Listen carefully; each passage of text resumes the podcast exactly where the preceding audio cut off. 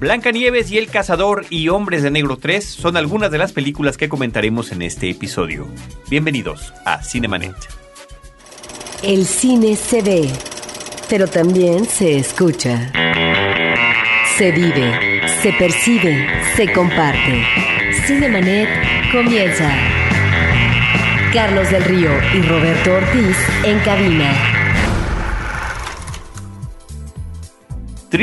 www.cinemanet.com.mx es nuestro portal principal. Este es el espacio dedicado al mundo cinematográfico. Yo soy Carlos del Río y saludo a Roberto Ortiz. Carlos, también hablaremos de una película mexicana que se acaba de estrenar, El lenguaje de los machetes, de Kyzza Terrazas. Muy bien, Roberto, pues ¿qué te parece si arrancamos con esta película que prácticamente tiene un estreno global que se llama Snow White and the Huntsman, Blancanieves y el Cazador? Una película que casualmente o no se suma a esta ola de, digamos, frenesí contemporáneo que hay por los cuentos de los hermanos Grimm en televisión y en el cine. Hace unos meses tuvimos ese estrepitoso y terrible estreno de la película Mirror, Mirror con Julia Roberts, que retomaba esta misma historia. En televisión, dos teleseries se han posicionado muy bien. Entiendo que ambas están ya con las autorizaciones para su segunda temporada. Me refiero a Once Upon a Time, o que se traduciría como Érase una vez, donde combina una serie de historias de los hermanos Grimm y de otras fuentes literarias, personajes que en un pueblito son llevados por una maldición, no recuerdan su pasado, pero cada uno de ellos pues resulta que es Pinocho, resulta que es Blancanieves, resulta que es la Bella Durmiente, uno es el sombrerero loco de Alicia en el País de las Maravillas y demás. La otra serie se llama Grimm y trata de un policía que cierto día descubre que tiene una suerte de poder para identificar a ciertas criaturas porque él es descendiente de los Grimm. Y en lugar de ser, como reza la historia, narradores de cuentos, en realidad son guerreros que a lo largo de los siglos han luchado contra este tipo de fenómenos que se aparecen en la vida, y él, ahora le toca a él continuar esta tradición desde su posición como policía en una ciudad. Así que también está esta película que vamos a comentar ahorita, que es Blancanieves y el Cazador, con Kristen Stewart, con Chris Hemsworth y Charlize Theron. Kristen Stewart es la de Twilight, Chris Hemsworth ahorita es el famosísimo Thor de la película del mismo nombre y de los Vengadores, y Charlize Theron, que no necesita ninguna presentación. Sí, en el caso de esta cinta da la impresión, Carlos, por el final que vemos, que va a continuar como saga, ¿sí? Porque si bien al final el mal logra ser vencido, hay una situación que tiene que ver con la correspondencia amorosa que pareciera que queda en suspenso, de tal manera que seguramente no tengo información sobre lo que es la propuesta de producción después de esta película. Y en el caso del cuento clásico, pues a través de las películas que hemos visto, primeramente la famosa de Walt Disney en dibujos animados, pero después otras versiones ya con actores, con personajes reales, pues ha habido variantes, y me parece que aquí estamos ante variantes, aunque aparecen los siete enanos, finalmente el personaje principal, más que un príncipe, será un cazador, un borracho que vive agobiado por la muerte de la esposa, de tal manera que si bien es un fortachón, un tipo que tiene toda la fuerza brutal para estar en cualquier batalla en primer nivel, pues está agobiado, ¿verdad?, por la muerte de la esposa, de tal manera que aquí saca la casta y finalmente va a ser el prospecto que pueda estar al lado, inclusive, no solamente la aventura, sino también amorosamente con Blancanieves. Es una superproducción, Carlos, es una película que prepara muy bien las situaciones de su anecdotario, de tal manera que algunas de ellas tienen aliento épico, escenas de acción briosa, me parece que están bien realizadas. Es este tipo de películas que se sitúan en una vaga etapa medieval. A veces podría tener el referente de las cintas de magia y espada. Es pues una película en donde encontramos también diferentes espacios geográficos que a lo mejor, si continúa esto como saga, estos espacios van a cobrar mayor importancia, como por ejemplo el bosque tenebroso en donde se interna Blancanieves, y es un bosque que está cubierto por el peligro, por personajes ominosos, y bueno, la misma muerte puede cobrar presencia en cualquier momento, pero esto se contrapone también con otros entornos maravillosos, hermosos, que sería como el paraíso terrenal, ¿no? En donde finalmente la naturaleza ha por fin colmado esa parte de armonía. Es como para vivir feliz el resto de los días. Entonces es una película donde logra manejarse muy bien el elemento escenográfico, el elemento de estas presencias actorales, una banda musical me parece muy afortunada, de tal forma que está ahí. No sé cómo le haya ido el primer fin de semana, Carlos, pero es una cinta que seguramente va a ser visitada por la familia, porque es una de esas películas. Y que además tiene un soporte actoral, Roberto, me parece que verdaderamente impresionante. Tenemos a actores de la talla de Ian McShane, Bob Hoskins, Ray Winstone, Nick Frost, que trabaja constantemente con Simon Pegg en las películas de comedia. Toby Jones está allí en la cinta también. Así que tiene una serie de elementos muy apetecibles la cinta, y que están todos ellos dirigidos por Rupert Sanders, que es su ópera prima esta película. Así que bueno, creo que es una versión interesante, una vuelta de tuerca más, que es lo que, insisto yo, se está acostumbrado ahorita, que podamos ver estas historias clásicas desde diferentes perspectivas, refrescadas de diferente manera.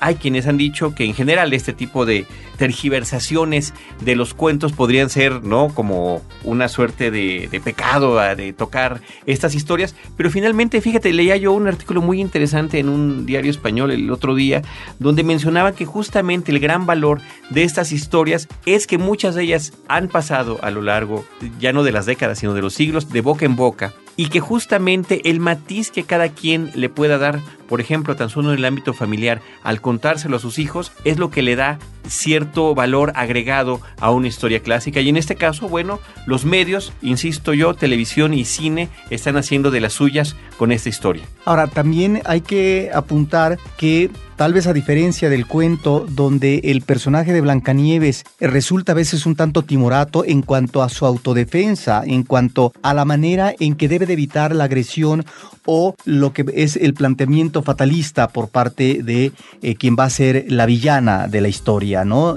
Su contraparte. Ahí hay, digamos, si no un estado de indefinición, no un brío que sí encontramos en el personaje ahora de esta película.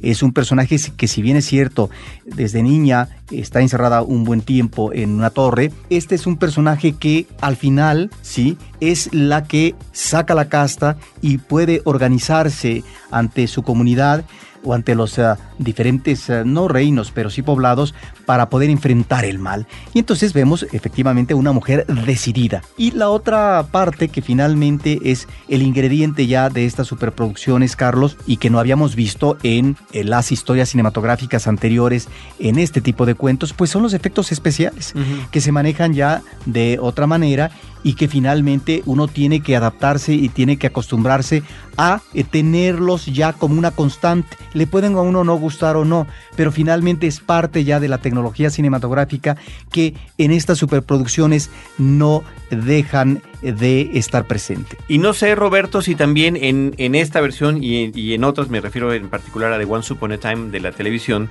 es una suerte de reivindicación del personaje del cazador, que siempre es como un personaje muy secundario en la historia, que tiene esta terrible misión encomendada por la reina y que finalmente a la hora de la hora, bueno, muestra algún acto de nobleza. En este caso, en ambas versiones, tanto en esta cinematográfica como en la televisiva, cobra mayor presencia y relevancia este personaje, Snow White and the Huntsman, que está ya en cartelera. Roberto, de esta película de Blancanieves y el Cazador nos vamos a la película Men in Black 3, Hombres de Negro 3, una suerte de saga cinematográfica que se nos ha dado en pequeñas dosis a lo largo de 15 años. La primera película es original de 1997 y en su momento esta versión cinematográfica de un cómic pues causó revuelo a nivel internacional. Fue una película que atrapó a muchas audiencias, me cuento entre ellas, por lo simpático que resultaba el planteamiento,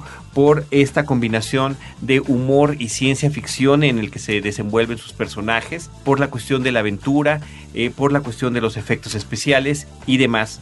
Después, 5 años después, vendría la secuela, Hombres de Negro 2, y que me pareció, fíjate, curiosamente, ya con el planteamiento de lo que eran esos personajes de la primera cinta, arrancar ya sabiendo quiénes son, a qué se dedican y qué hacen, a mí me pareció mucho más simpática como comedia la segunda película. Y ahora, 10 años después de la secuela, viene Hombres de Negro 3. Hay que decir que las tres películas son dirigidas por Barry Sonnenfeld, que al final de cuentas ha tenido una trayectoria irregular, y finalmente creo que esta es, sobre todo la primera película, pues es de las cosas que más destacan en su filmografía, y las tres están protagonizadas por Will Smith y Tommy Lee Jones. En esta ocasión se integra al reparto Josh Brolin haciendo el papel de el personaje K, que es el personaje de Tommy Lee Jones, pero en versión joven, porque el agente interpretado por Will Smith, que es Jay, tiene que viajar al pasado para evitar una tragedia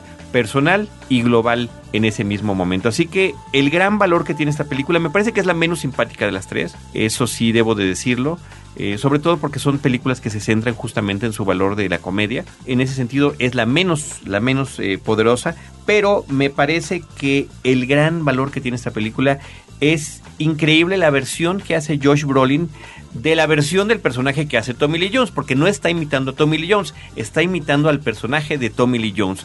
Cuando yo vi los cortos estaba absolutamente sorprendido por la cuestión de la voz, inclusive llegué a pensar que la voz de su personaje interpretado por Josh Brolin era del mismo Tommy Lee Jones, pero no, él mismo imita la voz. Nos comentaba Carlos Gómez, nuestro editor en Cine Premier, él estuvo en un evento en Cancún donde llevaron a estos actores y el mismo Josh Brolin hizo la voz para que todos lo vieran allí, de cómo lo imita, lo cual nos sorprende porque nos recordaba también en un artículo Roger Ebert que ya había hecho una extraordinaria imitación para la película de Bush, este mismo actor. Sí, a mí es una película que no me gustó, me parece que efectivamente las otras cintas son más simpáticas, y aquí es cómo regresas 15 años después del original y con qué historia. Aquí es el manejo al pasado. Y me parece que hay registro de algunas situaciones humorísticas afortunadas, pero no muchas, creo yo. Ese es el problema. Y si efectivamente todo se centra en esta magnífica caracterización por parte de este actor, Carlos, bueno, esto merece un aplauso.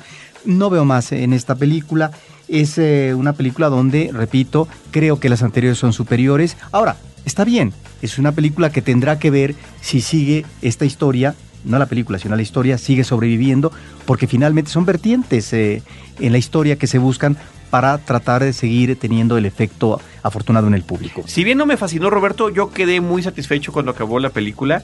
Sobre todo está esta cuestión también que tiene que ver con un asunto emotivo relacionado con el origen del estilo de personalidad que tiene la gente que hay de Tommy Lee Jones, que, ¿no?, que es como muy reservado y demás, y que no era así en su juventud. Hay un hecho que hace que cambie dramáticamente y parte de eso lo encontramos eso, ahí. Sí, es melodrama facilón, ¿no? A mí me parece que está bien aplicado. Está también Emma Thompson en la película, ella sustituye ahora a la gente Z como líder de los Hombres de Negro. Y pues otra cosa que me llama la atención, a mí siempre me ha gustado las diferentes variaciones que pueden tener las películas, ridículas o no, para lograr el viaje en el tiempo, ¿no? Una puede ser desde que te concentres leyendo un libro hasta que te montes en una máquina del tiempo o que abordes un coche futurista y demás. En este caso, el salto en el tiempo tiene que ser literalmente un salto real desde cierta altura, lo cual me pareció que es un elemento adicional que me llamó. Es simpático. Atención. Es simpático, efectivamente.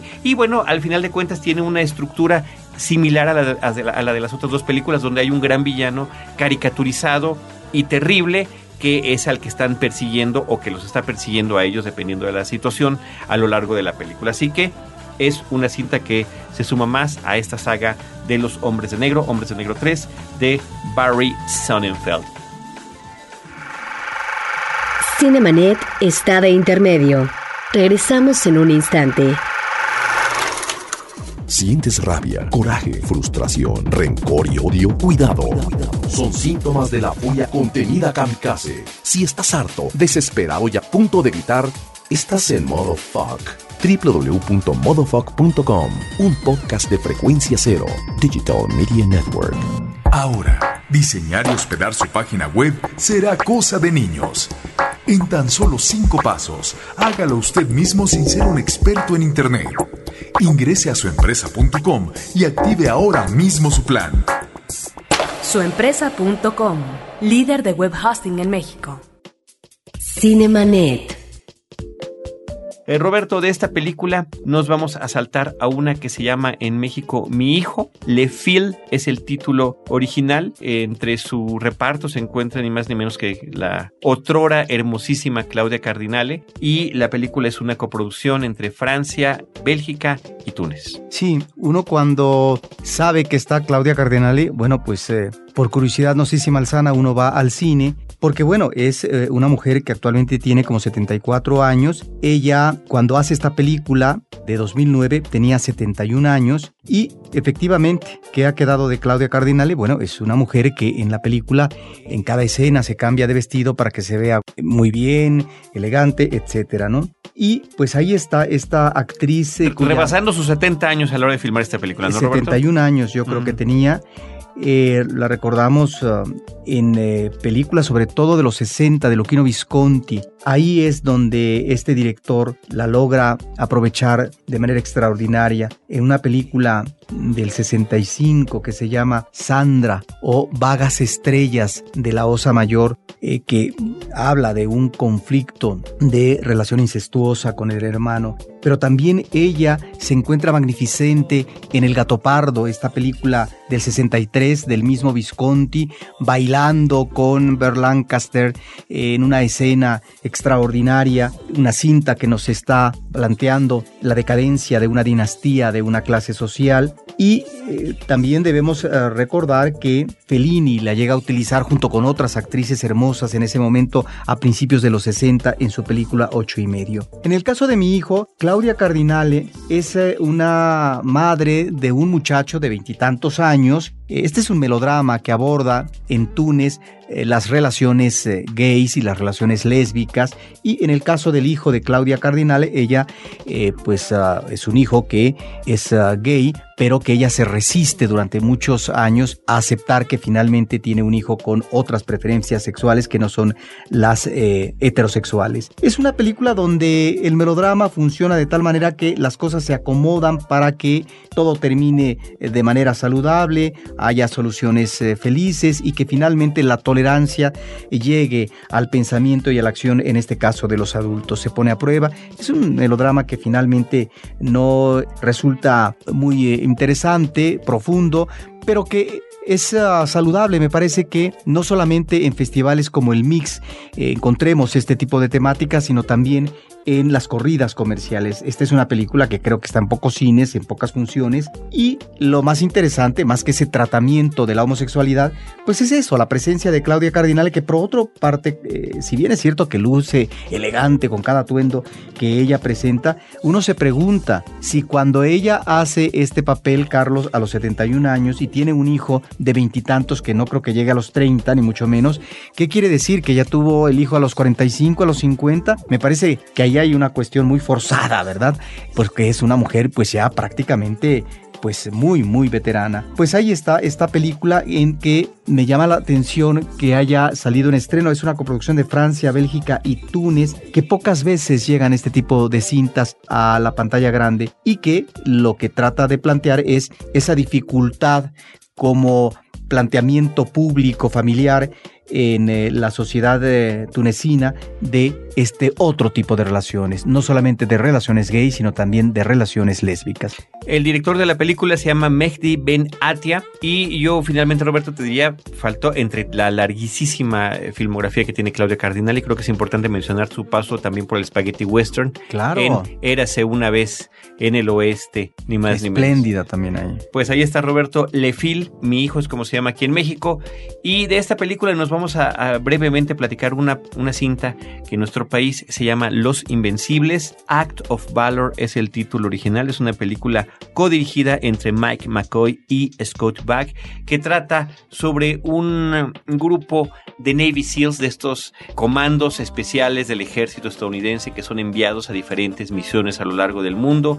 Realmente, aunque vi la película, Roberto, tengo muy poco que decir de ella a favor. Me parece que es una historia un tanto convencional que está tratando de explotar el lado humano, familiar y de relación, de amistad entre este equipo y sus diferentes misiones. Originalmente están en una misión especial para rescatar a una agente de la CIA, una mujer que fue secuestrada por un gran narcotraficante que además tiene nexos con el terrorismo, y como que finalmente estos grandes males que se nos presentan en los noticieros del mundo contemporáneo están todos vinculados entre sí: corrupción, narcotráfico, drogas y demás. Los Invencibles, Act of Valor, una película absolutamente prescindible. Roberto, finalmente tenemos la cinta mexicana que comentabas tú al inicio de este programa, que se llama El lenguaje de los machetes. Es una película interesante por su narrativa, una cinta que está hecha como si todo el tiempo la cámara en mano estuviera atenta y persiguiendo a sus personajes. Es una pareja que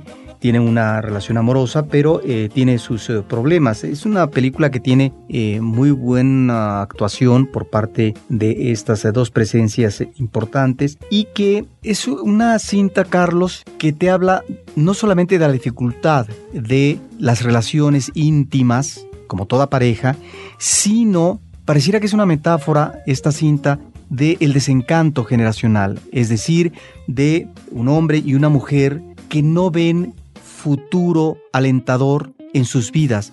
Pero este futuro no solamente por lo que se refiere a ellos, sino es un futuro en términos de lo que correspondería a la sociedad mexicana. De tal manera que ahí es donde está este planteamiento, no arriesgado, pero sí que el director se lanza en situaciones que a veces me parecen poco creíbles, por no decir una situación extrema, más bien inverosímil, con respecto a cierta acción que podría ser de carácter terrorista por parte de los personajes, pero que finalmente entraña una inquietud por parte del director de mostrar una generación que no tiene salidas afortunadas. Entonces, ahí es donde creo que está el valor de la cinta. Me parece que es una película bien llevada en cuanto a el drama que están viviendo los personajes. Sin embargo, no es porque estén forzados estos personajes. A veces me resultan poco creíbles en cuanto a esta situación, no solamente de vida, sino que están planteando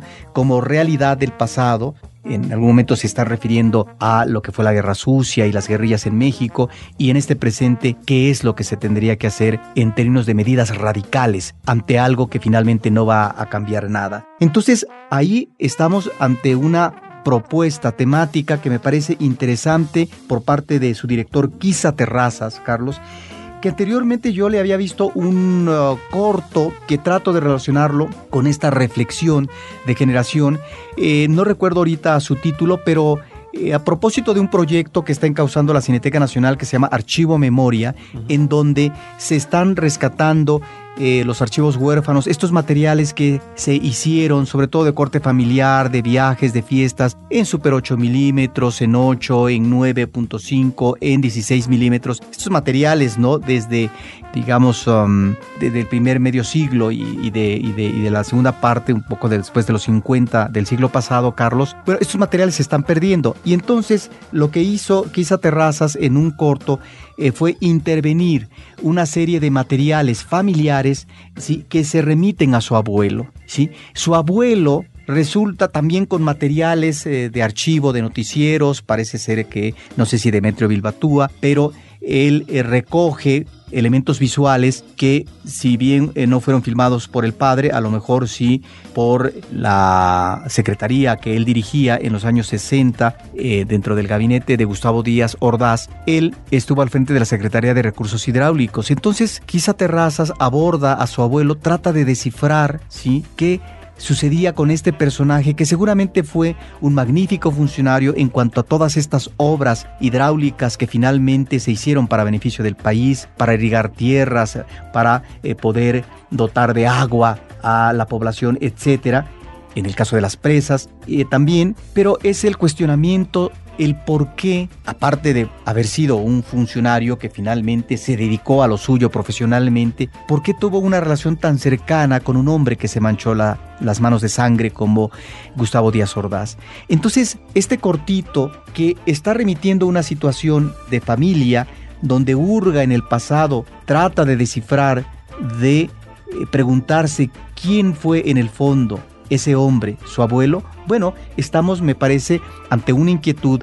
de un joven que ahora en la película El lenguaje de los machetes, con un drama muy asentado, un drama muy fuerte, con un manejo de intimidad desesperada, que ahí es donde encontramos algunos de los mejores logros de la película, pues el director está, creo que, haciendo una historia que de alguna forma trata de llevarnos a una reflexión sobre el qué hacer en este país, y más que el qué hacer, sobre la frustración de tal vez lo que son las últimas generaciones de jóvenes en México.